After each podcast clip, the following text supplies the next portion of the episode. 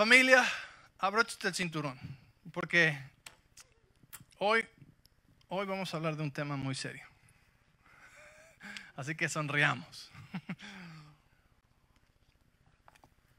Quiero recordarte primero que, antes de empezar esto, quiero recordarte que a los que estamos en Cristo no hay condenación, ¿ok? Estos ya están así como que, ¿qué? A los que estamos en Cristo no hay condenación, ¿sí? Y, que donde quiera que tú estás, de ahí el Señor te puede llevar hacia donde tiene que estar, tienes que estar. Que aquí no nos juzgamos el uno al otro, ¿ok? Sino que tú tienes que recibir la palabra de Dios en tu corazón para que produzca transformación dentro de ti y dentro de ti, ¿sí?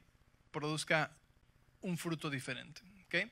Y la otra cosa que quiero recordarte es que siempre hablamos de transformación del corazón y no modificación del comportamiento, ¿sí? Y ese sigue siendo el mensaje. ¿Sí? Porque no creemos que el cambiar el comportamiento es lo que te va a ayudar. Entonces, fórmulas y recetas no, no te van a ayudar si no cambias lo que piensas y lo que crees. ¿Entiendes? ¿Sí? Entonces, hoy, y la razón por la que te digo esto es porque hoy voy a hablar de muchas cosas que hacer. ¿Ok? Prácticas, cosas prácticas que tú vas a hacer. Y espero que tengas pluma y papel o un celular donde tomar notas. Si estás viendo en línea, no le cambies saca tu cuaderno, toma notas también. ¿sí? ¿Por qué? Porque es importante que sepamos que hay cosas prácticas que necesitamos hacer y cambiar en nuestra vida, ¿sí? Pero a la vez llevamos semanas hablando de qué? Del filtro, ¿verdad? Del corazón. Entonces hemos estado hablando de espíritu, alma y cuerpo, ¿ok? Entonces, aunque hoy vamos a hablar del cuerpo, quiero recordarte que hay un cambio que tiene que tomar lugar en nuestra alma, en nuestro corazón, en nuestro sistema de creencias porque de ahí es donde va a producir, ¿sí? ¿Estás conmigo? Ok, entonces vamos a entrar a esto, ¿ok?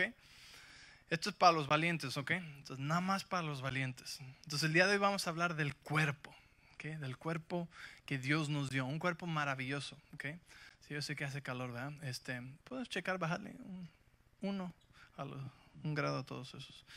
Ah, porque se va a poner más caliente todavía aquí. Algunos dicen, ahorita necesito seis pies de distancia, por favor, así que hay mucho espacio ahorita. Miren, la semana pasada terminamos con esta pregunta. ¿okay? Esta pregunta es entre tú y Dios ahorita. ¿Honras a Dios con tu cuerpo? ¿Verdad? ¿Honras tú a Dios con tu cuerpo? Esa es la pregunta para ti, ¿verdad? Y dijimos, pues, ¿cómo le hacemos? A veces no sabemos ni cómo honramos a Dios con nuestro cuerpo o no, ¿sí? Y, y sí hablamos de inmoralidad sexual también, ¿verdad? Pero hoy vamos a hablar de la otra parte, cómo honrar a Dios con nuestro cuerpo, ¿sí? ¿Y por qué honrar a Dios con nuestro cuerpo? Y te voy a dar varias razones por qué honrar a Dios con nuestro cuerpo. Tal vez una de esas te llegue al corazón a ti, ¿ok? Y la otra es no solamente honrar a Dios con nuestro cuerpo, que es 1 Corintios 6, 20, sino también Romanos 12, verso 1 al final dice, ¿sí? Que presentemos nuestro cuerpo como un sacrificio agradable delante del Señor, ¿verdad? Porque este es nuestra verdadera adoración, ¿verdad? Entonces, el cuidar de nuestro cuerpo honra a Dios y trae un tipo de adoración a Dios también. La palabra dice en Juan que los verdaderos adoradores, di conmigo, verdaderos adoradores, ¿se te trabó la lengua? ¿Eh? Verdaderos adoradores, verdaderos adoradores, verdaderos adoradores adorarán al Padre en espíritu y en verdad. ¿Qué quiere decir? No solamente, ay Señor, te alabamos, que es parte de eso, ¿verdad? Sino también en nuestro estilo de vida. ¿Verdad? Entonces, el cuidar de nuestro cuerpo y el presentarnos nuestro cuerpo como un sacrificio vivo y agradable delante del Señor es parte de nuestra adoración a Dios. ¿Estás conmigo? Ok. Este, yo sabía que esto iba a ser un servicio muy, muy callado. Miren, yo antes pensaba, tengo 36 años de edad, ¿ok? Nos casamos mi esposa y yo a los 21 años, cuando yo tenía 21 años de edad. Y, y yo comía lo que, lo que eh, todo, pues, yo crecí en la Ciudad de México, ¿sí? Así que soy invencible, ¿verdad? Lo que sea que coma, tengo estómago de hierro, no me pasa nada todo está bien. Fui al campo misionero y ningún problema, ¿sí? Mi amigo Dan no tuvo la misma suerte que yo. Él es de Nueva York, ¿sí? Dan, el que estaba aquí con la guitarra, ¿sí? Él también, él comía cosas y a veces no podía salir del cuarto como por un día. Pero a mí no, ¿verdad? Entonces yo me sentía invencible. Y yo decía, yo estoy bien, ¿verdad? Digo, estoy, estoy flaco y, y, pues mientras no vea que estoy eh, subiendo de peso o algo así exagerado, pues estoy bien, estoy bien, no importa. Y, y, nada, o sea, yo comía lo que sea, papitas y refresco y todo, todo, todo el azúcar que quieras, ¿ok? Pero cuando me casé, mi esposa empezó a enseñarme ¿sí? a comer saludable. Y yo decía, pero me siento bien, no necesito cambiar nada. Me siento bien, no necesito cambiar nada, ¿verdad? ¿Por qué voy a cambiar algo? ¿Por qué tengo que restringir mi apetito si me siento bien, verdad? Y me dijo, es porque aunque te sientas bien y te veas bien, no quiere decir que todo por dentro está bien. Dije, ok, explícame eso. ¿Cómo es que...? Y, es cierto, y, y, la analogía es esta, ¿sí? Tú puedes tener un carro nuevo, ¿sí? Y manejarlo y tratarlo, pero como ya sabes, como si fuera de renta, ¿no? Como dicen. O sea, nunca cambiarle el aceite, nunca hacerle el mantenimiento, absolutamente nada. Decir, mira, está bien, mi carro está bien, corre, sigue corriendo, pero no has cambiado el aceite en 10 mil millas, pero mira, sigue corriendo, sigue corriendo. ¿Cuántos de ustedes saben que algo anda mal adentro de ese motor y que es tarde o temprano algo se va a romper? Algo se va a calentar, algo, se va, algo va a explotar. ¿Cuántos saben que eso es verdad? ¿Sí? Y es lo que yo entendía acerca de mi cuerpo. ¿sí? Mi cuerpo es nuevo, es modelo 1984. ¿Sí? Puede hacer lo que, lo que sea, ¿sí? Pero la palabra me dice que lo cuide.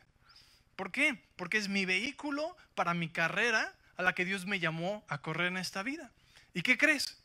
Si se descompone mi camioneta o si se descompone mi carro, lo llevo al taller, lo reparan, ¿sí? O compro otro. Pero este es el único vehículo que tenemos para toda la vida.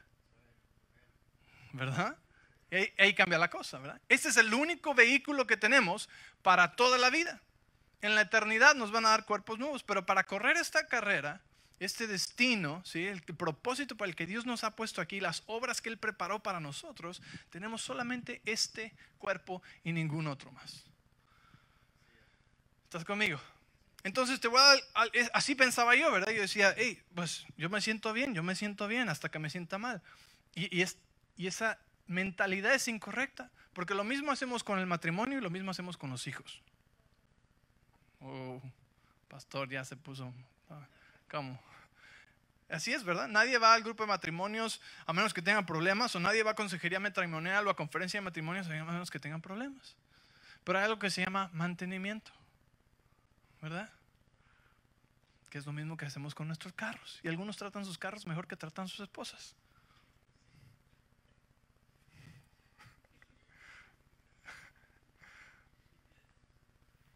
Ya cuando se ponga incómoda la cosa, nada más ríete.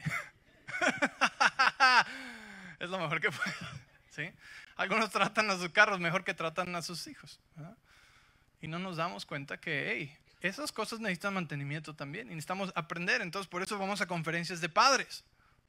Por eso aprendemos y leemos nuevos libros. Por eso platicamos con otros papás. Por eso nos alimentamos. ¿Ok? Bueno, ahí voy a parar. Vamos a seguir adelante. Si no, se va a poner difícil la cosa aquí.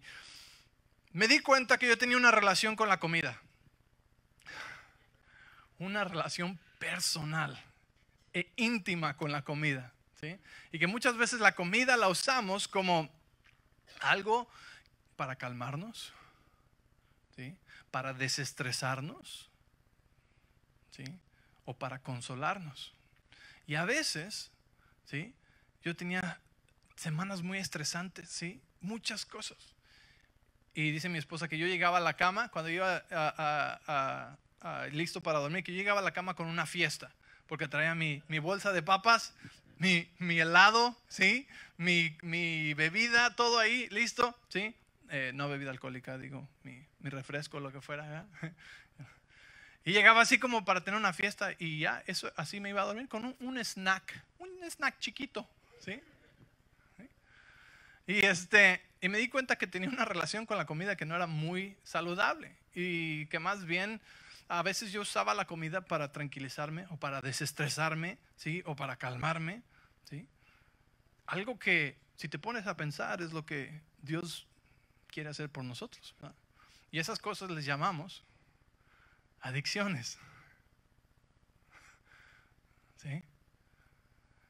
Cualquier cosa que usamos para adormecer el dolor, el estrés de alguna cosa externa es una adicción. Nada más que no todas son ilegales. Les dije que se iba a poner bien callado aquí. Riamos, ajá. Ok, entonces cuando me di cuenta que tenía una, ah, una relación con la comida un poco no saludable, ¿verdad? Eh, pues empecé a ver qué dice el Señor acerca de estas cosas y cómo realmente es mi cuerpo, que es mi vehículo, que yo no soy mi cuerpo. Di, yo no soy mi cuerpo. Tú no eres tu cuerpo. Tu cuerpo es tu vehículo. ¿sí? Dios te lo dio. Es parte de ti, pero tú no eres el cuerpo. El cuerpo debe servirte a ti. Entonces, dijimos la semana pasada que necesitamos gastarnos nuestra vida, ¿verdad? Pero el gastarnos nuestra vida nos lleva a la pregunta, entonces si nos tenemos que gastar nuestra vida, ¿por qué tenemos que cuidar de nuestro cuerpo? Entonces te voy a dar algunas razones. Primera, dijimos, 1 Corintios 6, 20, el cuidar nuestro templo honra a Dios. Segunda, es una forma de adoración, Romanos 12.1. ¿okay? Es una manera de adorar a Dios con cuidar nuestro cuerpo. Número 3, 1 eh, Corintios 6, 19. ¿Qué no sabes? ¿Se acuerdan la semana pasada? ¿Qué no sabes que tu cuerpo es templo del Espíritu Santo? ¿Verdad? Entonces yo te pregunto, si el rey de reyes va a venir a tu casa como que medio recoges la casa. ¿La limpias un poquito? ¿Eh? ¿O le das una súper limpiada, verdad? ¿Qué haces cuando alguien importante va a venir a, tu casa a cenar? Ahí digo, al menos limpias la sala y los lugares donde van a estar, ¿no? ¿O no? Sí, recoges, ¿verdad? Niños, hoy tenemos, alguien va a venir, ¿verdad? muy importante, no me tiren nada, no, ni uses, no uses ni un plato. ¿Algo les he dicho? Bueno, el Espíritu Santo vive adentro de ti. El Espíritu Santo, ¿sí? Parte de la Trinidad. Dios vive adentro de ti. Y yo me pregunto, ¿cómo está ahí adentro? Ahí estar ahí adentro diciendo, ¿Cuándo fue el último? ¿Me pasas una, un trapito, Benjamín, para limpiar aquí adentro? ¿Cuándo fue la última vez que limpiaste aquí adentro? ¿Sí? Ahí está el Espíritu Santo, ¿verdad? En algunos vive como en un calabozo, yo creo. Abre una ventana, orea este lugar, por favor. ¿Qué no sabes que eres templo del Espíritu? Entonces, ahí hay una muy buena razón para cuidar nuestro cuerpo. ¿Estás de acuerdo? Dios vive ahí adentro. más vale que limpie este cuerpo. ¿Por qué? Porque ahí vive Dios. Esto no es juego, ni es una alegoría, es una realidad. ¿sí? Vive dentro de mí. Entonces es otra razón por la cual cuidar mi cuerpo. Mira, aquí te va otra ya te dije, es el único vehículo que tienes para completar esta tarea, ¿verdad? Si tú vas a ir de aquí a Nueva York manejando, ¿qué vas a hacer? Vas a checar aire en las, en las llantas, vas a asegurarte que están bien tus llantas, que el aceite está bien, que todos los niveles están bien, ¿verdad? Porque vas a un viaje largo y quieres llegar allá, ¿verdad? Y quieres llegar a salvo.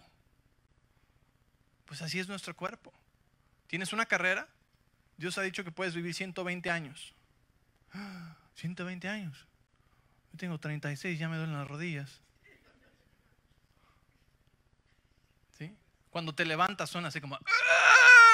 ¡Ah! Dios mío, ¿cuántos años tienes? ¿Y quieres llegar hasta Nueva York en este carro? No, vas a tener que hacer un poquito de mantenimiento ahí, ¿verdad? Si quieres llegar bien.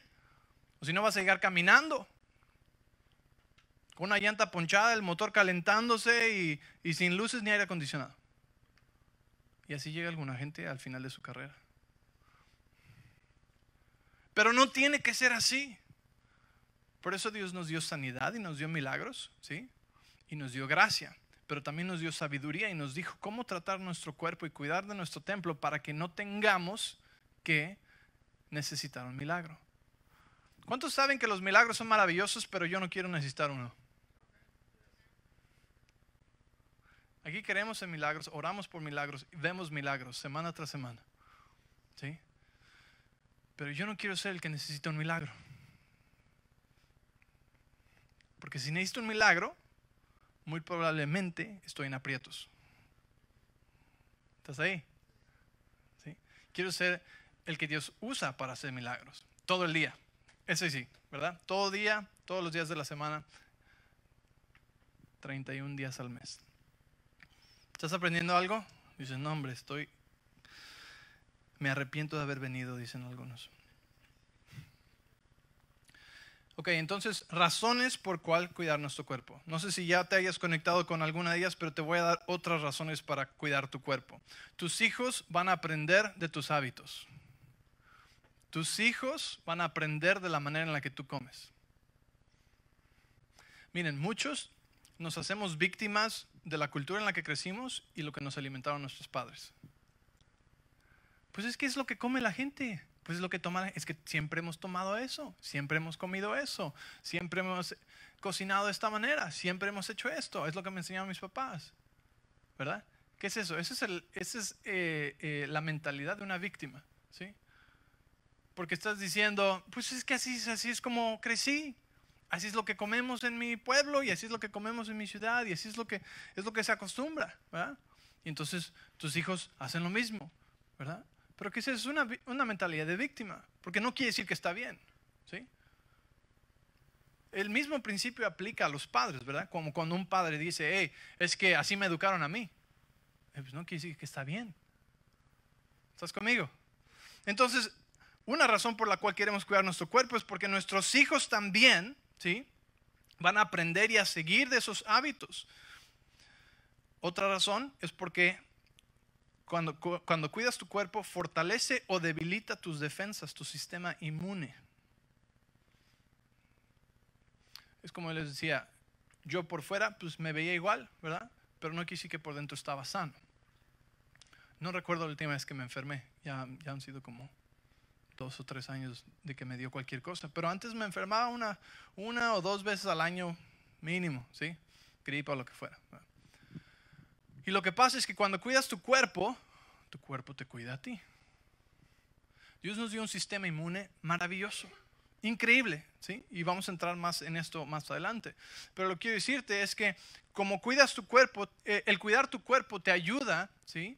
A defenderte de cualquier cosa externa que te quiera atacar. Así nos hizo Dios. Hay sistemas inmunes que son muy fuertes, y pueden estar expuestos a cosas y nunca saben porque nunca tuvieron síntomas. ¿sí? Y hay gente que se ve bien por fuera, pero su sistema inmune es muy débil. ¿sí? Por la manera, el estilo de vida, la alimentación y todo eso. Entonces cuando les viene algo, ¡pum! Muy frágil. ¿sí? Les recaen luego, luego. Le toman más fuerte una cosa que otra cosa. ¿Están ahí? Ok. No te me pierdas, ¿ok? Entonces, aquí están las razones y te voy a dar una última razón por la cual queremos cuidar nuestro cuerpo.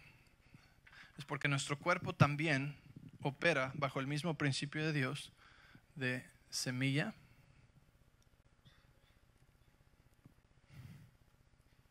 tiempo y cosecha.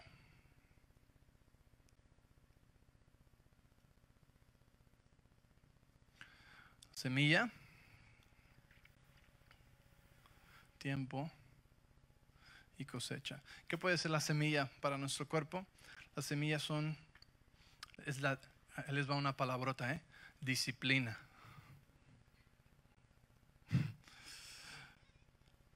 Semilla en disciplina. Tiempo, déjame decirte, a veces es instantáneo,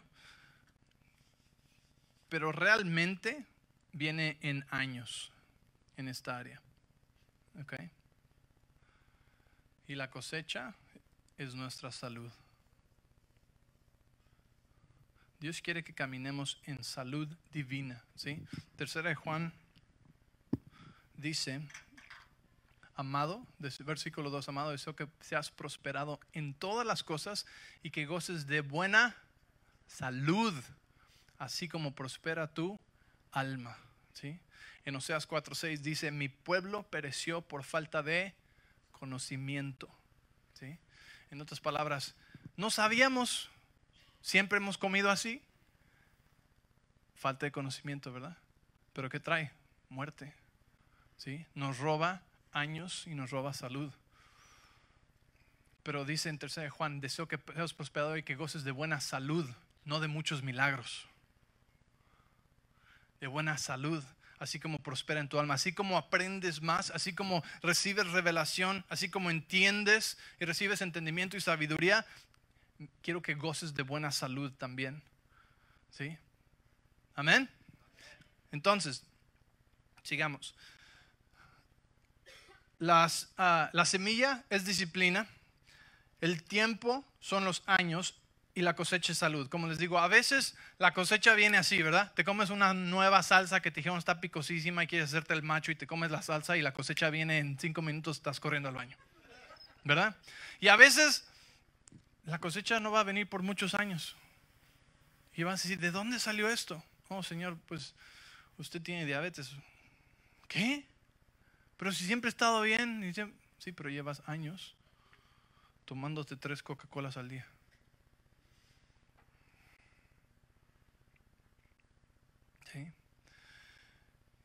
¿Por qué tenemos niños con diabetes?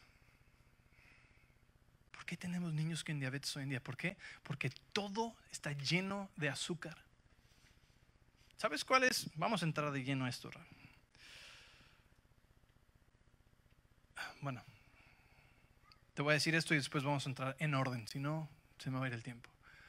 ¿Sabes cuál es la cantidad recomendada de azúcar para un niño? No más de 25 gramos de azúcar al día. ¿Sabes cuánta azúcar hay en una lata de Coca-Cola? 44. Recomendado por la Asociación de Corazón, American Heart Association. ¿Sabes cuántos gramos de azúcar hay en un Red Bull? 27 en esa cosita. ¿sí?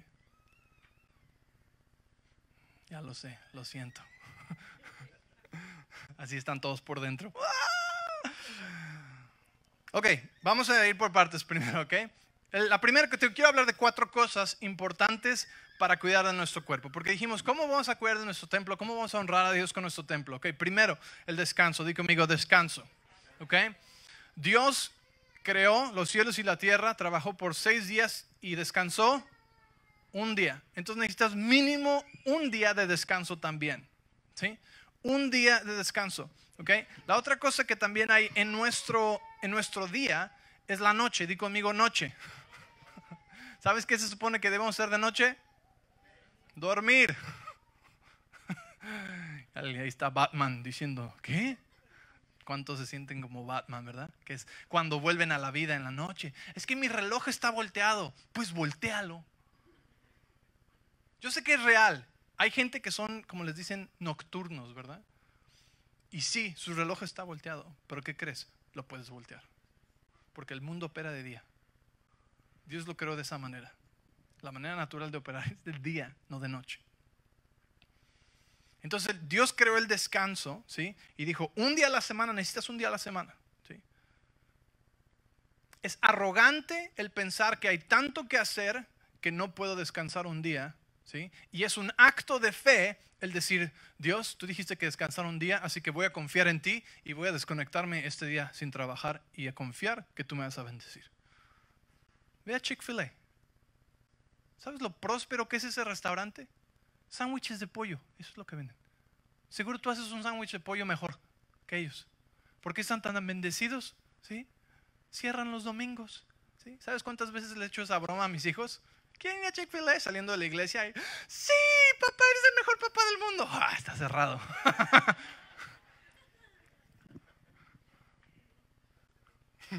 Qué malo, ¿ah? Dios dijo que descansáramos un día. ¿Necesitas descansar un día? Necesitas estar en descanso mental, ¿sí? No solamente de no ir a la oficina o de no ir al trabajo, sino mentalmente desconectado también. ¿Y sabes qué? En los días también Dios puso descanso. En el día necesitas dormir. Y si tú no estás durmiendo entre 7 y 8 horas al día, quiero decirte que estás, es como descuidar el mantenimiento de tu carro. ¿sí? Es como que se lo tienes que cambiar cada 3 mil millas el aceite, pero se lo estás cambiando cada 4 o 5 mil. ¿Qué pasa? A la larga, ¿sí me entiendes? Pero no pasa nada, no. Pero a la larga vas a ver los efectos, ¿verdad? ¿Cómo su carro anduvo 300 mil millas? ¿Alguien de ustedes ha tenido un carro que, haya ido 300 mil millas? Ante la mano, alguien. Allá, allá, otro, otro, sí. Es, es, normal ver esto porque esas personas le dan mantenimiento a sus carros. ¿sí? Entonces tú dices, ah, oh, bueno, yo duermo cuatro horas al día o cinco, cinco o seis horas al día y ya estoy bien. ¿Por cuánto tiempo? ¿Sí me entiendes? Porque estamos hablando a la larga, ¿sí me entiendes? Ah, yo nada más quiero vivir 70 años. Pues qué egoísta porque Dios te dio cosas que hacer para 120. Y hay gente que se va a perder 40 años de la bendición que tú se supone que debes de darles porque dijiste, yo nada más voy a vivir 70. Es como los que dicen, yo no necesito más dinero. Pues qué egoísta también. Si no todo es para ti, Dios quiere usarte para bendecir a otros como Abraham fue bendecido para hacer bendición a las naciones. Dios quiere bendecirte a ti con más que suficiente para que seas bendición a las naciones. ¿Cómo crees que estamos construyendo un orfanatorio en Kenia? porque hay gente bendecida que está haciendo bendición a otros. ¿sí?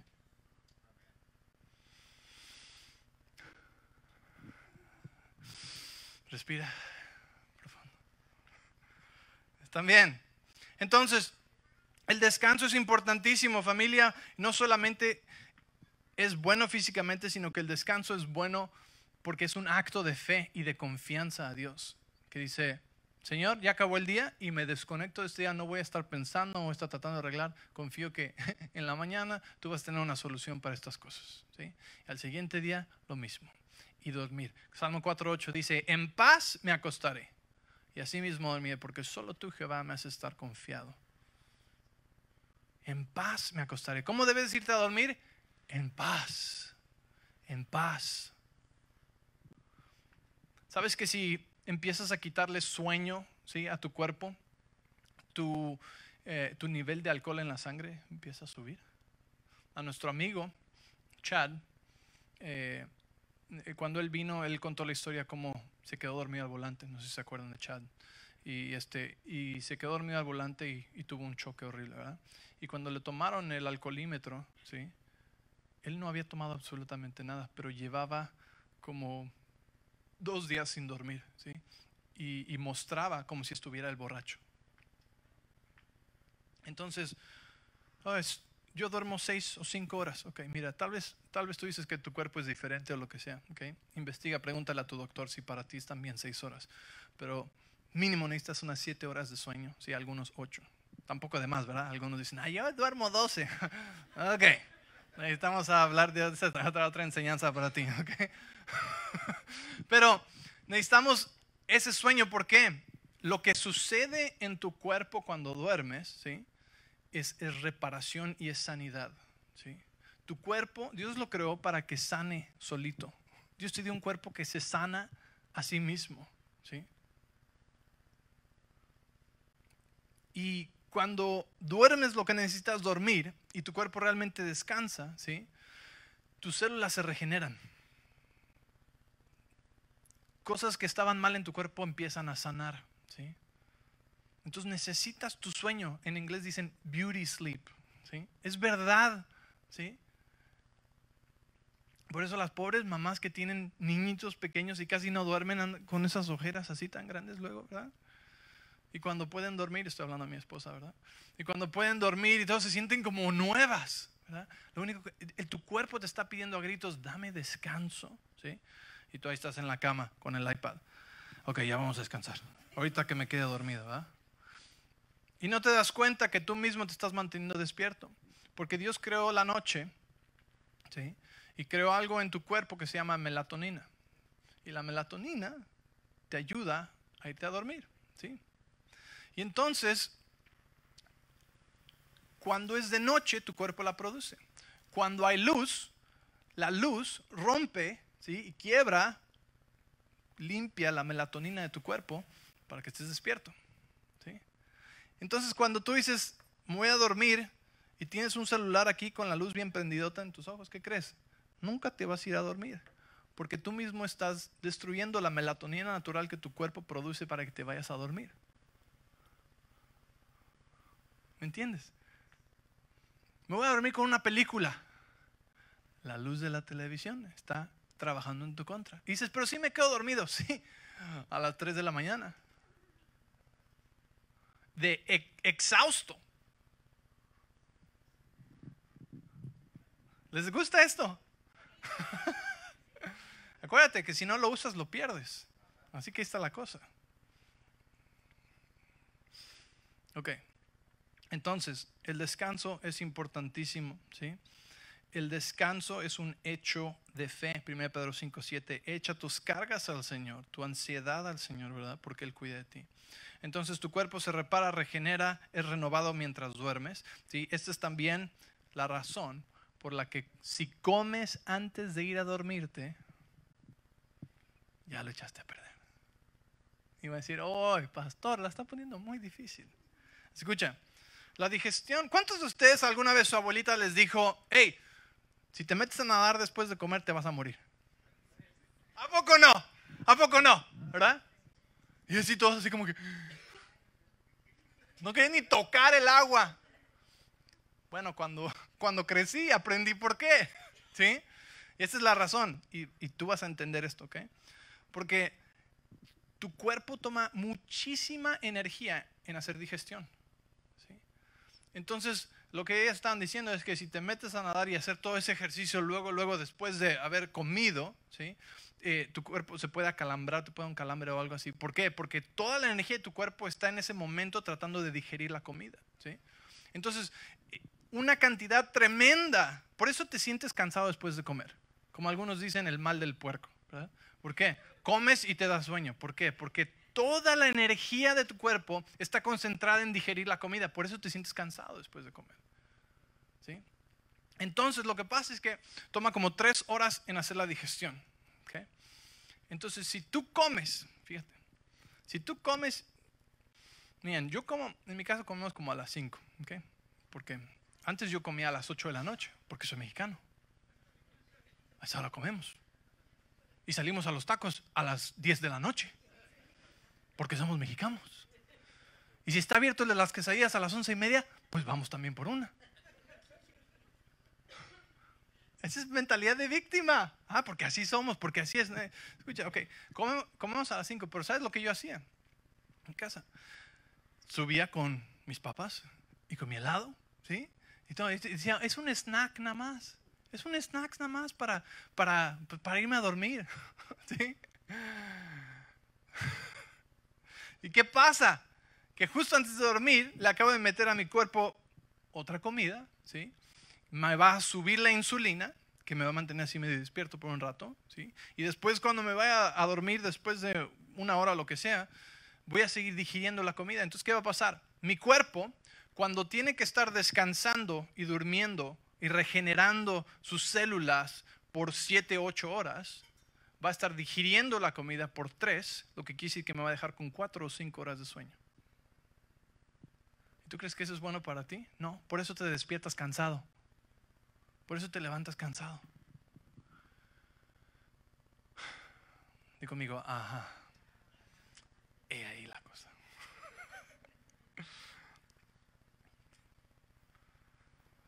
Entonces por eso es bueno dejar de comer unas tres horas antes de irte a dormir para que las siete u ocho horas que duermas realmente estén haciendo lo que deben hacer para tu cuerpo, sanando tu cuerpo. ¿Sabes por qué los, ah, la gente cuando está enferma a veces no tiene hambre?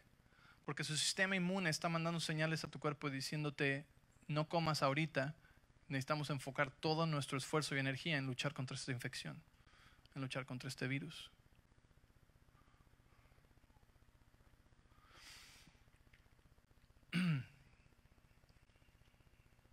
Ok. El día comienza en la noche. ¿ok?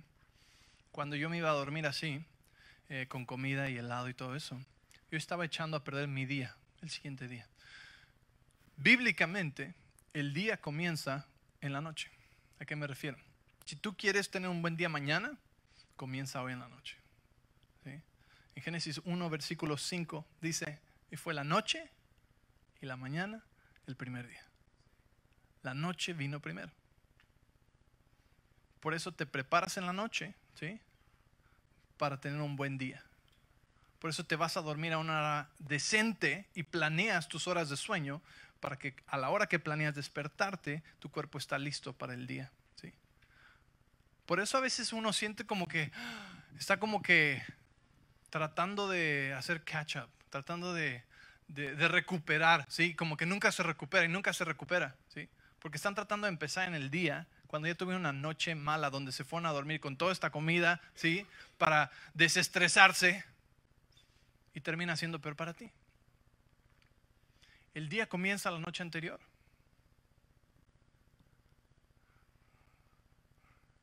Entonces necesitamos planear nuestro día de mañana, hoy en la noche. ¿sí?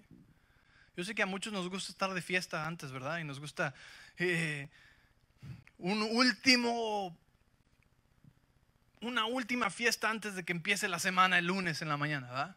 Y te vas a dormir hasta las 3 de la mañana viendo una película porque todavía está el fin de semana. Es todavía es el fin de semana. No, ya echaste a perder tu lunes. Y si continúas en este patrón es un ciclo de nunca acabar. Entonces el día comienza en la noche. Tú te preparas en la noche, planeas en la noche y tienes un buen día. ¿Estás ahí? Requiere ser intencional. Ok, vamos a hablar del el siguiente punto. Entonces esto fue el descanso, ¿ok?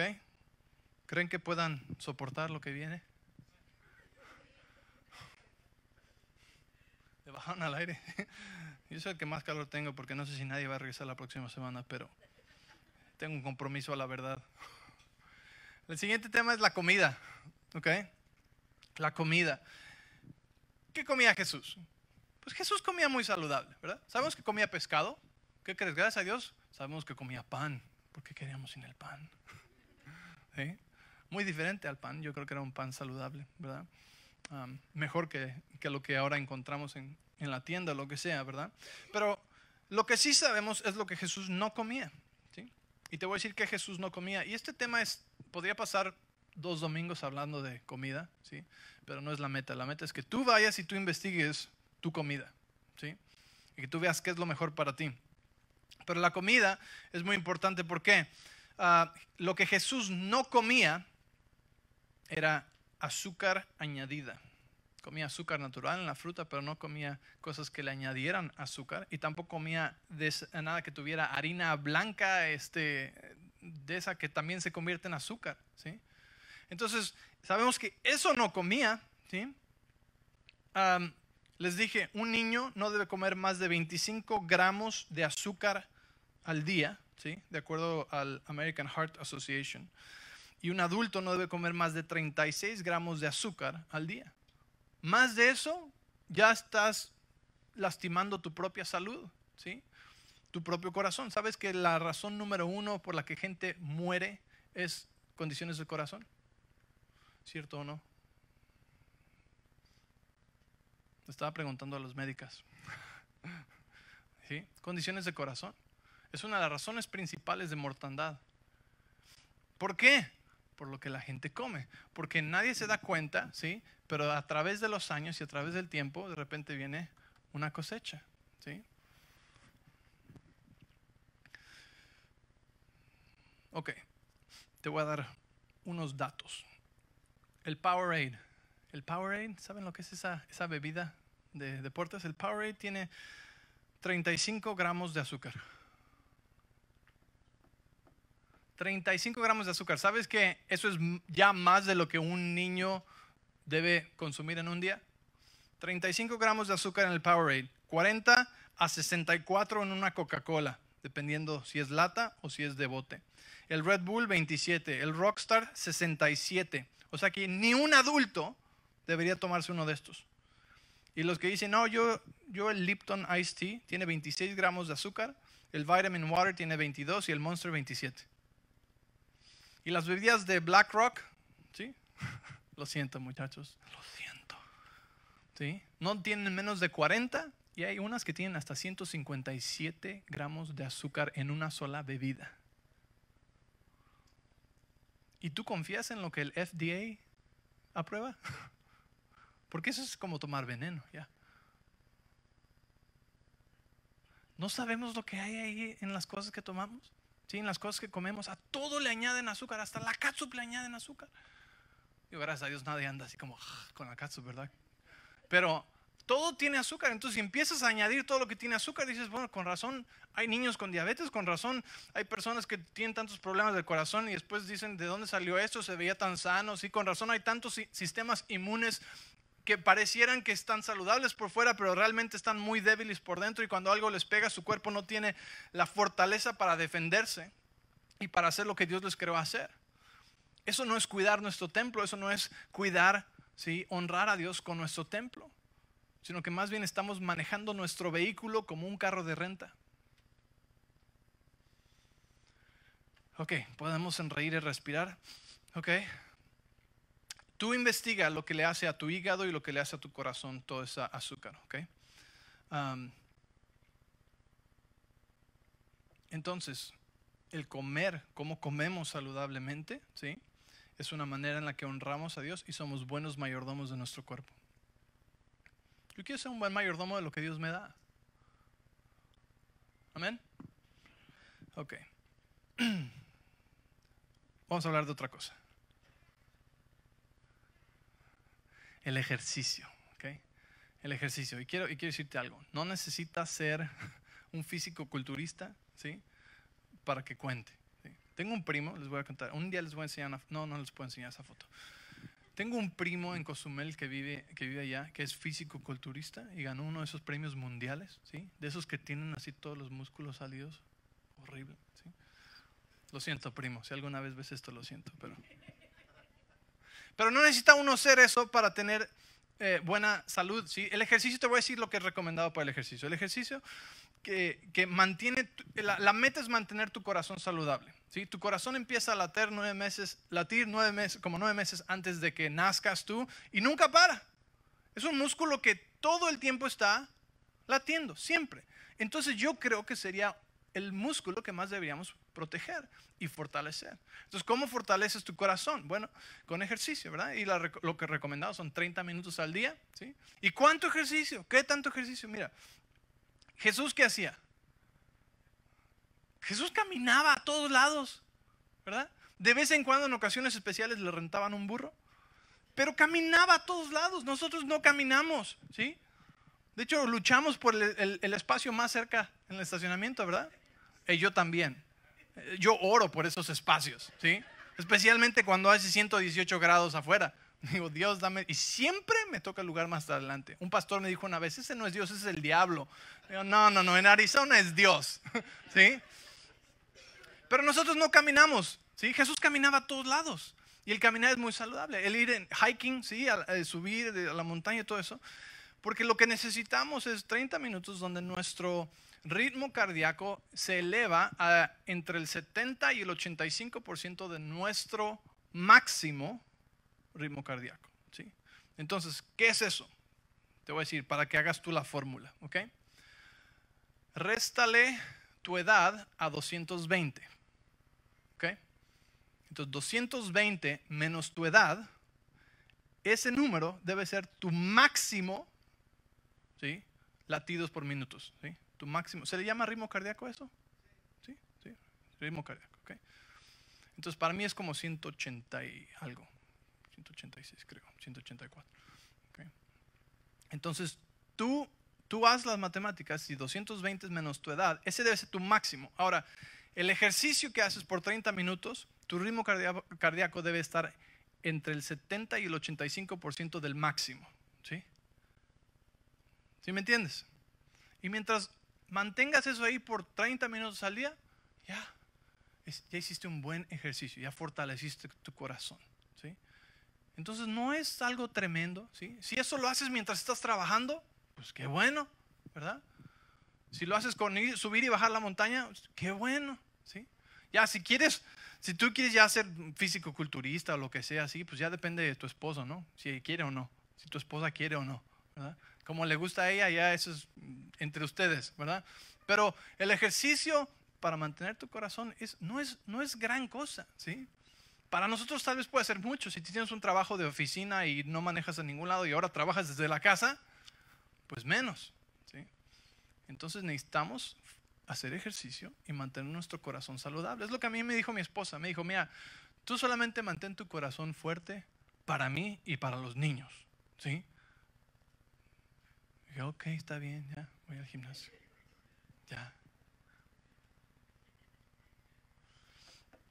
Yo siempre había querido hacer ejercicio y siempre entraba al gimnasio y, salía y, después hacía un buen hábito, ¿verdad? Y después que pasaba, este, salía de viaje y se rompía mi hábito y se iba toda la basura, ¿no? Entonces, eh, eh, pues cuando empecé a tomar las cosas ya más en serio, ¿sí? Eh, dije, tengo que hacer un hábito. Entonces mi, mi meta fue, empezó muy, muy muy bajita. Y lo que te quiero decir eh, con todo esto eh, es que no, no dejes que, que toda esta información te haga sentir abrumado y que digas ahora, ah, estoy en una posición terrible, ¿cómo voy a salir de este hoyo? Jamás se va a poder. No, escucha. Tú escribe todas estas áreas, el descanso, el ejercicio, la comida, todo esto. Y lo único que tienes que pensar tú, no te compares a nadie más, a nadie más, ¿sí? solamente piensa ¿cuál es el siguiente paso que puedo tomar? ¿Sí? El siguiente paso pequeño que puedo tomar para esto. Y mientras continúes tomando esos pasos va a estar bien. Entonces lo que yo hice fue que cuando dije, ok, ya va en serio, ahora sí necesito, sino porque si no a los, a los 50 y a los 60 y a los 70 voy a estar peor y peor y peor y peor. Entonces que mejor empezamos ahorita y establecemos buenos hábitos. Entonces me, suscribí a un gimnasio y como yo sé que hay que hacer un hábito, eh, que toma tiempo hacer un hábito, eh, empecé, eh, mi meta fue simplemente ir al gimnasio tres veces a la semana y mi ejercicio era como de 20 minutos, 30 minutos a veces máximo, ya, ¿sí? Pero no me comparé con nadie, sino que me celebré. Si yo iba al gimnasio, miren, había veces que entraba le daba un high five a la entrada y me daba la vuelta mía. Estaba muy cansado, pero lo hice. Llegué. Y celebraba eso. ¿sí? Y después de un año de ir tres veces a la semana por 20 o 30 minutos, por más ridículo que me viera, ¿sí? aparte me suscribí a uno donde no te juzgan. El plan de fitness, pero lo cerraron. Pero bueno, ¿sí? En ningún lugar te juzgan, no importa lo que nadie diga, ¿sí? Eh, entonces, después de ir un año así, encontré un mentor y ese mentor me enseñó cómo hacer ejercicio más efectiva y productivamente. ¿sí? Y después de eso, este, este, amigo es un pastor de jóvenes y me ayudó mucho, me, me dio nuevo conocimiento y como, escucha, como ya tenía un hábito establecido, ya era parte de mí, eso es lo que hago tres veces a la semana, fue muy fácil incrementar y al siguiente nivel. ¿sí? Y, y, y, fue, ah, y ahora voy seis veces a la semana por una hora, ¿sí? Entonces, creció, ¿sí? Pero hubo que establecer un hábito primeramente, ¿sí? Y después incrementarlo. Entonces, no te frustres o te pongas metas inalcanzables que te van a hacer sentir como, no puedo, ya ves, y mejor no hago nada. No, no, no. Haz una, una meta, ¿sí? ¿Cuál es el siguiente paso pequeño que puedes tomar? ¿Sí? No cambies tu dieta entera de la noche a la mañana. Deja de tomar soda no más soda en mi hogar, no más soda en mi casa. Ni la vamos a comprar, ni la vamos a, tomar, ni la vamos a pedir en el restaurante. No más. ¿Sabes qué? Tengo un amigo que vino aquí hace dos años. Ah, no sé si algunos lo conocieron. Tommy eh, es de Nueva Jersey. Y Tommy pesaba como más de 375 libras. Y, esto había pasado hace muchos años que no lo veíamos. Y tenía obviamente problemas, había estado en el hospital y todo. Y le dije, Tommy, no te preocupes. Le dije, deja de tomar soda. Un paso a la vez. ¿sí? Cuatro meses después lo hizo, ¿sí? Y cuatro meses después vio un, un cambio en su salud tremendo, ¿sí? Todo empezó a ser más fácil para él, pero fue una cosa simple a la vez, ¿sí? Una cosa simple a la vez. Entonces, no te abrumes, ¿sí? Y di, ¿cuál es el siguiente paso? ¿Cuál es una meta que puedo dominar, que puedo celebrar y que puedo decirme a mí, bien, bien hecho, ¿sí? Porque puede ser de dos maneras. Puede ser, fui al gimnasio 20 minutos nada más. O puede ser, fui al gimnasio 20 minutos hoy. Soy un campeón. Y así era yo. Yo me hacía high five a mí mismo. Y cuando iba al carro decía, muy bien Benjamín, fuiste al gimnasio hoy. Y ya. Y estableces un hábito. Ahora, hasta cuando salimos de vacaciones, me gusta encontrar un gimnasio no porque tengo que, sino porque ahora lo disfruto. Es parte de mi hábito. ¿sí? Y mi corazón está saludable. Mi amigo me dijo, tú no puedes hacer ejercicio para reponer una mala dieta. ¿Sí? En otras palabras, hay gente que dice, bueno, como tan mal, pero voy a hacer ejercicio. Es trabajar en contra de ti mismo. No puedes hacer eso. No te va a funcionar, te va a frustrar, no vas a ver resultados, no te vas a sentir mejor. Entonces necesitas hacer cambios, aunque sean pequeños cambios, ¿sí? en todas estas áreas. ¿Por qué? Porque es el único vehículo que tienes para toda tu vida, porque honras y adoras a Dios cuando cuidas de tu templo, porque estás estableciendo nuevos patrones y ejemplos para tus hijos. ¿Saben qué pasó? Y esto, es, esto todo el crédito le va a mi esposa con esto. ¿eh? bajé como a las 5 de la mañana y, y, veo que la puerta del patio trasero estaba, estaba un poco abierta. Y digo, ¿quién está ahí afuera? Y mi hijo Benjamín está ahí afuera sentado. Y abro la puerta y lo veo. Y tiene una lechuga de este tamaño y está comiendo así, viendo el, el amanecer. Le digo, ¿qué haces? Está comiendo lechuga. Lechuga sola a un niño, seis años de edad. ¿De dónde sacó eso? Pues de su mamá. Seamos honestos, de su mamá, ¿sí? ¿Por qué está comiendo una, lechuga el niño? Pues es lo que ha visto, es lo que ha aprendido, le ha agarrado el gusto, ¿sí? Pero entra cinco minutos después, abre el refri y me dice, mira papi, otra. Y sale con su lechuga. lechuga. Y wow, gracias a Dios. Fuimos al campamento de niños y me tocó el año pasado llevarlos. Y, este, y los niños comen lo que quieran ahí de lo que les ofrecen, ¿verdad? Y me dio gusto ver que mis hijas, sin que yo les dijera nada, cuando vi, las encontré, todos tenían su comida y habían escogido también servirse un plato de ensalada. Y digo, mira, las niñas aprenden de lo que ven, ¿sí? Y les digo, es un mamá, ¿verdad? Porque este, a mí me cuesta un poco más trabajo comer ensaladas, ¿verdad? Pero ahí voy, ahí voy, hay esperanza. Entonces no podemos reemplazar el comer bien con ejercicio. Necesitamos los dos. ¿okay? Espero que no esté doliéndote mucho esta enseñanza porque aquí viene la parte más fuerte. ¿Están listos?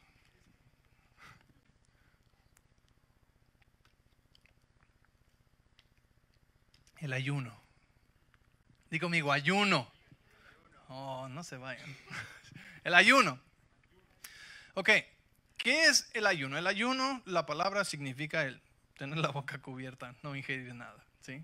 No comen nada. El desayuno es exactamente eso, es cuando no has comido por toda la noche y rompes el ayuno con el desayuno. ¿Ok? Entonces, el ayuno en la Biblia eh, es espiritual, pero es físico también. Y el, y el proceso del ayuno tiene, los, eh, tiene efectos muy parecidos espiritual y físicamente. Entonces te voy a explicar a grandes rasgos lo que hace el ayuno. El ayuno, eh, de hecho vamos a leer Isaías 58 y versículo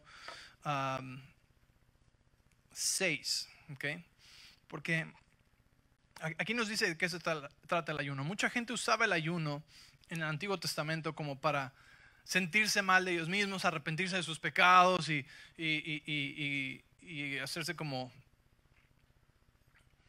afligirse, ¿sí? Y aquí Dios está diciendo, yo escogí otro tipo de ayuno. Dice, no es más bien el ayuno que yo escogí para desatar las ligaduras de impiedad, soltar las cargas de opresión y dejar ir libres a los quebrantados y que rompáis todo yugo. ¿Sí me entiendes? El ayuno Aquí no está diciendo puede romper ataduras, puede romper yugos. ¿Sabes qué puede romper? Adicciones.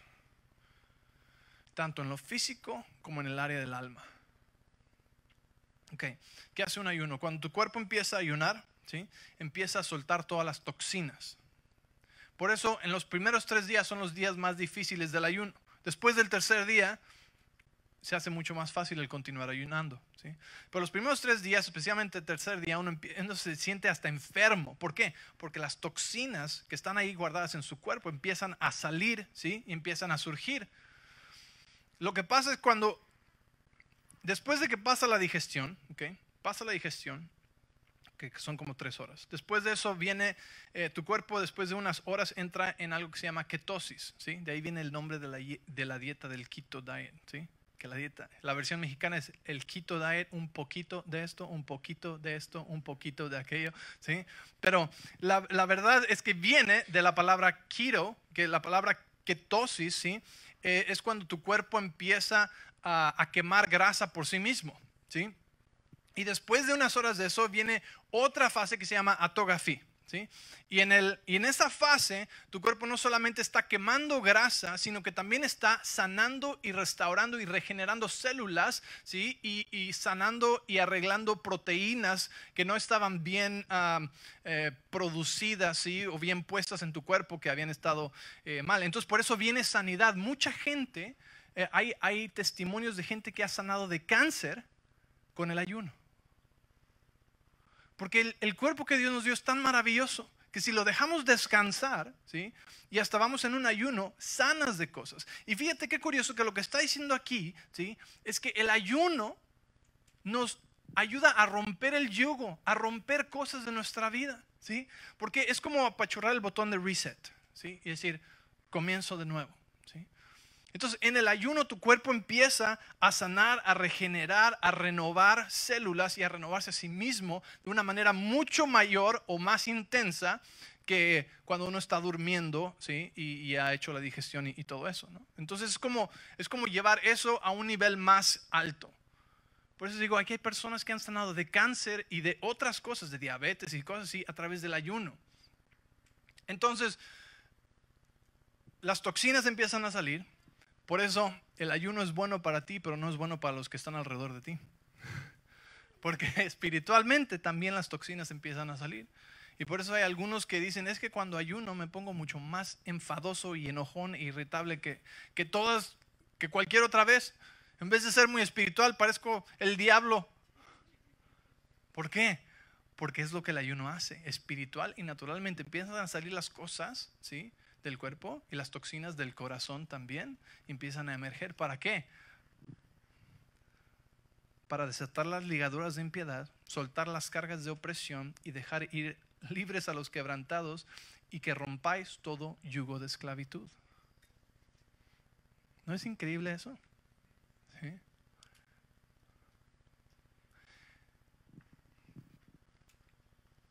Entonces, si tú dices, es que yo no, el simplemente cortar el azúcar y eso va a estar muy difícil, o, tienes una adicción, otro tipo de adicción, el ayuno, ¿sí? Es maravilloso. El ayuno es como sacar la bazuca y decir, ok, ahí va, en serio, ¿sí? Es un arma que Dios nos ha dado mucho más grande. El ayuno no es una huelga de hambre, ¿sí? Algunos cristianos crecimos, ¿sí? y crecimos creyendo que el ayuno era una huelga de hambre, decir, Dios, no voy a comer hasta que hagas algo. Y Dios ahí diciendo, ay, ay, ay, hijo, no entiendes. El ayuno es para ti, es para que tú puedas ver, ¿sí? Para que rompas el yugo de esclavitud. Ok.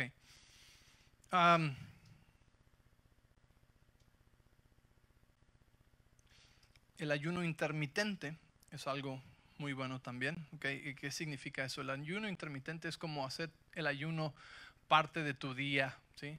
Eh, mi esposa y yo lo hacemos y este y esto es un ejemplo. tenemos una, una ventana de 8 horas en las que comemos y 16 horas en las que no comemos. ¿sí? Entonces, no, perdón. Sí, 16 y 8. Y este, entonces cogemos un tiempo y a determinada hora dejamos de comer y empezamos a ayunar, ¿sí? Y hasta que han pasado 16 horas, entonces comemos otra vez en esa ventana de tiempo y otra vez volvemos a ayunar, ¿sí? Y lo que hace es que le da más tiempo a tu cuerpo de hacer lo que el cuerpo hace cuando entra al ayuno, ¿verdad? Eh, digiere la comida, descansas muy bien, te levantas alerta, eh, rápido. Yo hoy en día me despierto antes que mi alarma, a veces hasta 30 minutos antes que mi alarma, simplemente naturalmente, duermes mejor, ¿sí? Y este... Y en el tiempo del ayuno tu cuerpo está trabajando y está no, no, solamente quemando más grasa, sino que también está sanando y regenerando células porque entra eh, de la digestión al, al, ketosis y después al autography y en esas, en esas partes está tu cuerpo haciendo lo que Dios le llamó y le diseñó para que haga, ¿verdad? Entonces, hay diferentes maneras de ayunar, pero el ayuno es espiritual y es físico y hace el mismo tipo de cosas, pero es para sanidad, ¿sí? Es para sanidad de uno mismo, cuerpo, alma. Aquí está la clave, porque todas estas cosas suenan muy bien, ¿verdad? ¿Verdad que todo esto suena muy bien? Muy emocionante. ¿Por qué? Porque hay esperanza, ¿verdad? Hay esperanza. Pero la clave es el dominio propio. La clave es el dominio propio. Y van a decir algunos ahorita, ah, pues no tengo de ese. Según de Timoteo 1.7 dice, pero Dios no nos ha dado espíritu de temor, sino de amor, poder y... ¿Cómo? Dominio propio.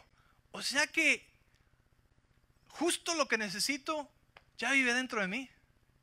Así es justo lo que tú necesitas de vida dentro de ti. ¿Sabes? Un señor me contó entre servicios ahorita, me decía, ¿sabes que yo dejé de fumar y dejé de... Uh, ¿Qué dijo? Dejé de fumar y dejé de... ¿Cuál era la otra cosa que hacía? No me acuerdo si era fumar y tomar o, o qué otra cosa, pero me dice, el mismo día. ¿Sabes por qué? Porque cuando tú decides, el Espíritu Santo te apoya y dice, ok, vamos a hacer esto, vamos a hacer esto. ¿Sí? Y te da la gracia suficiente que necesitas para hacerlo. Por eso no puedes hacer lo que alguien más está haciendo. ¿Sí me entiendes? Esto viene de regreso a una relación personal con Dios.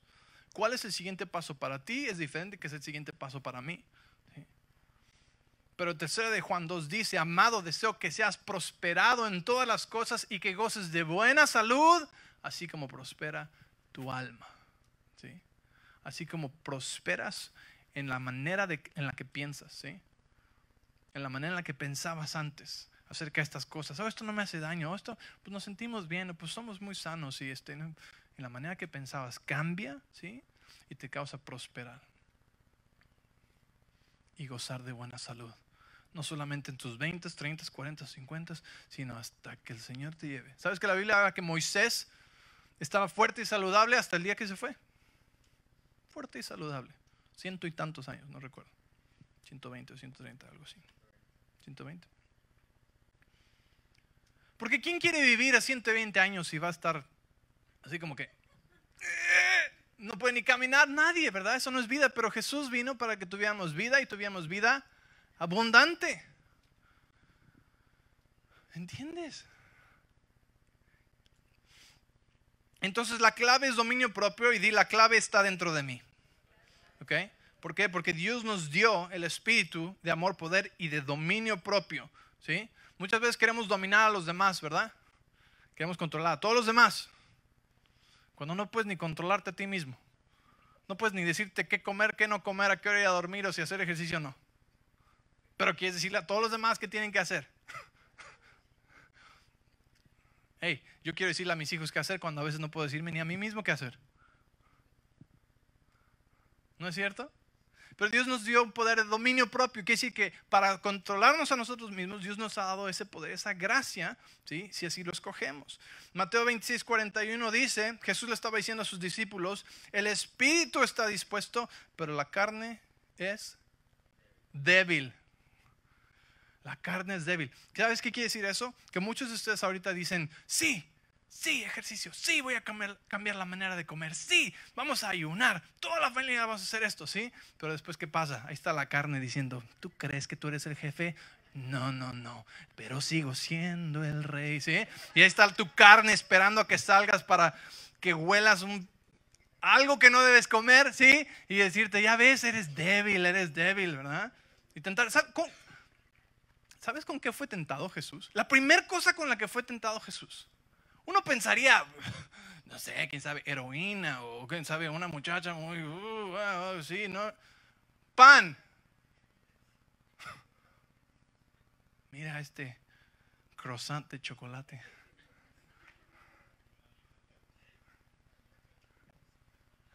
Si Jesús fue tentado con comida, yo creo que es un área muy importante que debemos aprender a, a dominar, ¿verdad?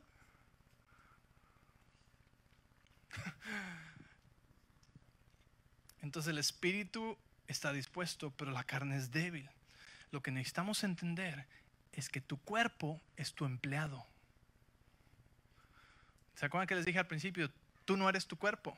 Tu cuerpo es parte de ti, pero tú no eres tu cuerpo. Tu cuerpo es tu empleado. Es más, la Biblia dice que tu cuerpo debe ser tu esclavo. Así es, cuerpo, levántate. Cuerpo al gimnasio. ¡Ey, no comas eso! ¿No me creen? Ven conmigo. 1 ah, Corintios 9, 27. ¿Sí lo puede? No, creo que no hay nadie. 1 Corintios 9, 27 dice,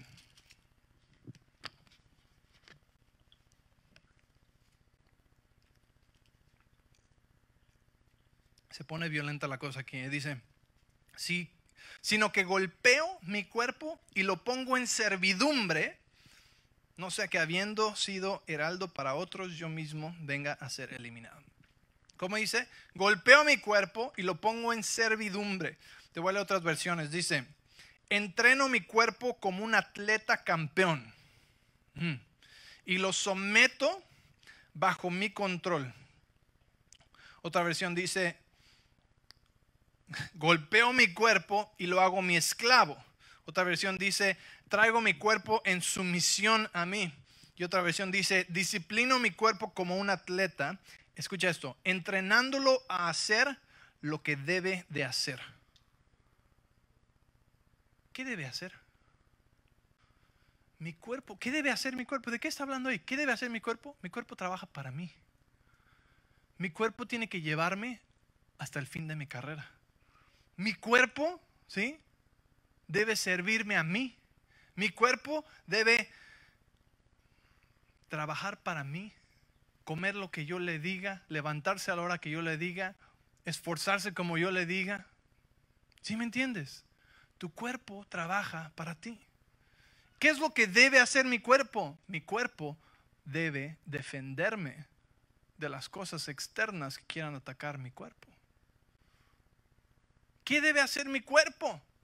Cuando viene una infección, cuando viene un virus, con corona o sin corona, no me importa qué virus sea, ¿sí? Cuando venga una bacteria, cuando venga lo que sea, ¿sí? Mi cuerpo debe hacer lo que Dios creó para que Él haga, que es defenderme. En el jardín del Edén no había farmacia. No estoy en contra de la medicina, ¿sí? Pero quiero decirte que la medicina más natural es la que viene directamente del Creador.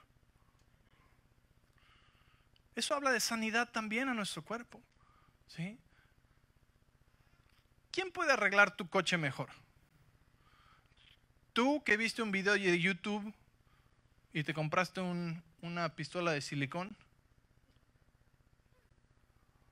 O el dealer, ¿verdad? La concesionaria, ¿verdad? Que te va a cobrar y te va a arreglar hasta lo que no tenía mal. ¿Verdad? Pues la concesionaria, obviamente. Le va a poner partes originales, ¿verdad? Tú vas a decir, pues este es Ford y este es Chrysler, pero le queda.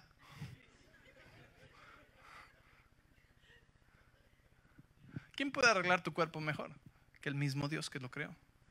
Por eso sus promesas de sanidad son para nosotros. ¿sí? Tal vez tú dices, no, es que yo estoy en un muy mal lugar en mi salud. Déjame decirte, Dios quiere sanar tu cuerpo de una manera milagrosa. ¿sí?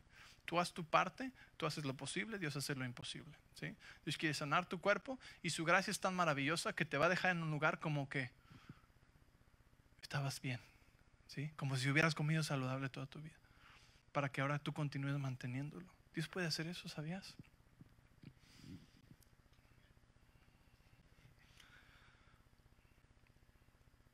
Es mejor cambiar el aceite a tener que cambiar el motor cada 50 mil millas, ¿verdad?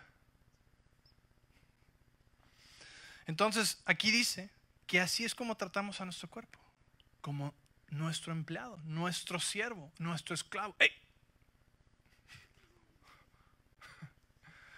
¿Entiendes la idea? Tu cuerpo trabaja para ti, para que haga lo que debe hacer. Eso quiere decir, para que tengas un sistema inmune fuerte.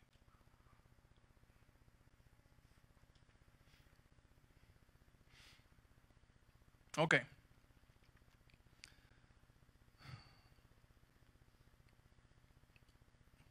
¿Cómo quieres llegar al final de tu carrera?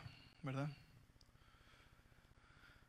Dios nos creó maravillosamente. Nuestra, el último escritura que vamos a leer el día de hoy, Salmo 139, 14. Hoy, hoy termino esta parte. La próxima semana vamos a hablar más acerca de el otro factor que tiene que ver con el 80% de las enfermedades que hay en el mundo. Ok, eh, algo de lo que hablamos mucho. Pero hoy voy a terminar con esta parte del cuerpo, entonces les pido disculpas que ya me pasé de la hora. Pero el Salmo 139 y versículo 14. No sé por qué hace tanto calor, no sé si es solo yo o también allá, pero es la misma temperatura de siempre pero siento calor. ¿Mm? El tema, eso es, el tema. Las caras de todos ustedes.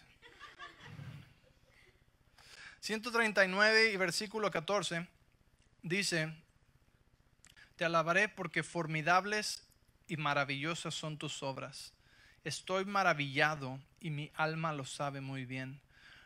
No fue encubierto de ti mi cuerpo, bien que en lo oculto fui formado y entretejido en lo más profundo de la tierra. Mi embrión vieron tus ojos y en tu libro estaban escritas todas aquellas cosas que fueron luego formadas, sin faltar una de ellas. Cuán preciosos me son, oh Dios, tus pensamientos, cuán grande es la suma de ellos. Si los enumeros se multiplican más que la arena, despierto y aún estoy contigo. Me encanta esto. En otras versiones dice, Ah, dice así, eh, el versículo 12, dice, tú me hiciste, hiciste todas las partes internas de mi cuerpo delicadas. Me hiciste maravillosamente complejo. ¿Sabes lo increíble que es que sin clase de anatomía ni biología ni ninguna de esas clases que toma uno para estudiar el cuerpo, que el rey David supiera que Dios hizo nuestro cuerpo tan maravillosamente complejo? Eso solamente puede venir por revelación de Dios. ¿Cuántos aquí han estudiado medicina? Toma medicina, que muchos han estudiado medicina, ¿sí? Y ustedes saben cómo funciona el sistema inmune y todas estas cosas, ¿verdad? O sea, te lo voy a explicar como para niños. Tu cuerpo literalmente funciona así. Cuando viene algo externo y lo ataca, haz de cuenta que el general sale y dice, ta, ta, ta, ta, ta, ta, ta, todos los ese grupo de allá, salgan a atacarlo por allá. Y aquí ustedes allá, cuiden esta otra cosa. no, ya menos por acá y más de allá. Ahora rodénlo, aíslenlo, sáquenlo. o sea, hay, hay una cosa increíble sucediendo dentro de tu cuerpo cuando algo viene a atacarlo. Dios nos creó maravillosamente complejos. ¿Tú crees que deberíamos cuidar este templo? Ahora entiendes por qué honramos y adoramos a Dios cuando cuidamos nuestro templo? ¿Verdad? Es como una de estas. Te regalan una super camioneta diésel, ¿sí? ¿sí? Y wow, la cuidas muy bien, ¿verdad? La lavas todos los días. Algunos ni la lavan todos los días. No, es son los jóvenes. La lavas todos los días y la cuidas muy bien, ¿verdad? Porque es tu vehículo, te lleva. O la tratas como basura, ¿sí? Y en vez de gasolina, pues en vez de diésel, a veces le echas gasolina o lo que tengas, no importa. Y así es cuando alimentamos nuestro cuerpo con azúcar y harina y todas estas cosas que, que dices, espérate, no entiendes cómo Dios creó tu cuerpo tan maravillosamente. ¿Sabes lo que le está haciendo a tu hígado y a tu corazón? ¿Sabes lo que le está haciendo a tus riñones? ¿Sabes lo que... Si me entiendes? Es como decir, ¿por qué estás maltratando lo que Dios te dio? Cuídalo. Cuídalo. Dios nos hizo de una manera maravillosa para que funcionemos bien. Ok. Una cosa más y con esto termino. Nuestro cuerpo, recuerda, Romanos 12.1, nuestro cuerpo es un templo, ¿verdad? Eh, eh, necesitamos presentar nuestro cuerpo como un sacrificio vivo, santo y agradable delante de Dios. ¿ok? ¿Dónde se hacían los sacrificios? En el templo, ¿verdad? Nosotros somos el templo y la Biblia nos dice que también somos el sacrificio vivo. Quiere decir que hemos muerto con Cristo, pero vivimos en Cristo. ¿Ok? Quiere decir que morimos a nosotros mismos, por eso es que podemos someter nuestra carne, ¿sí? nuestro cuerpo, y lo podemos someter a Dios. ¿ok? Entonces, con esto digo,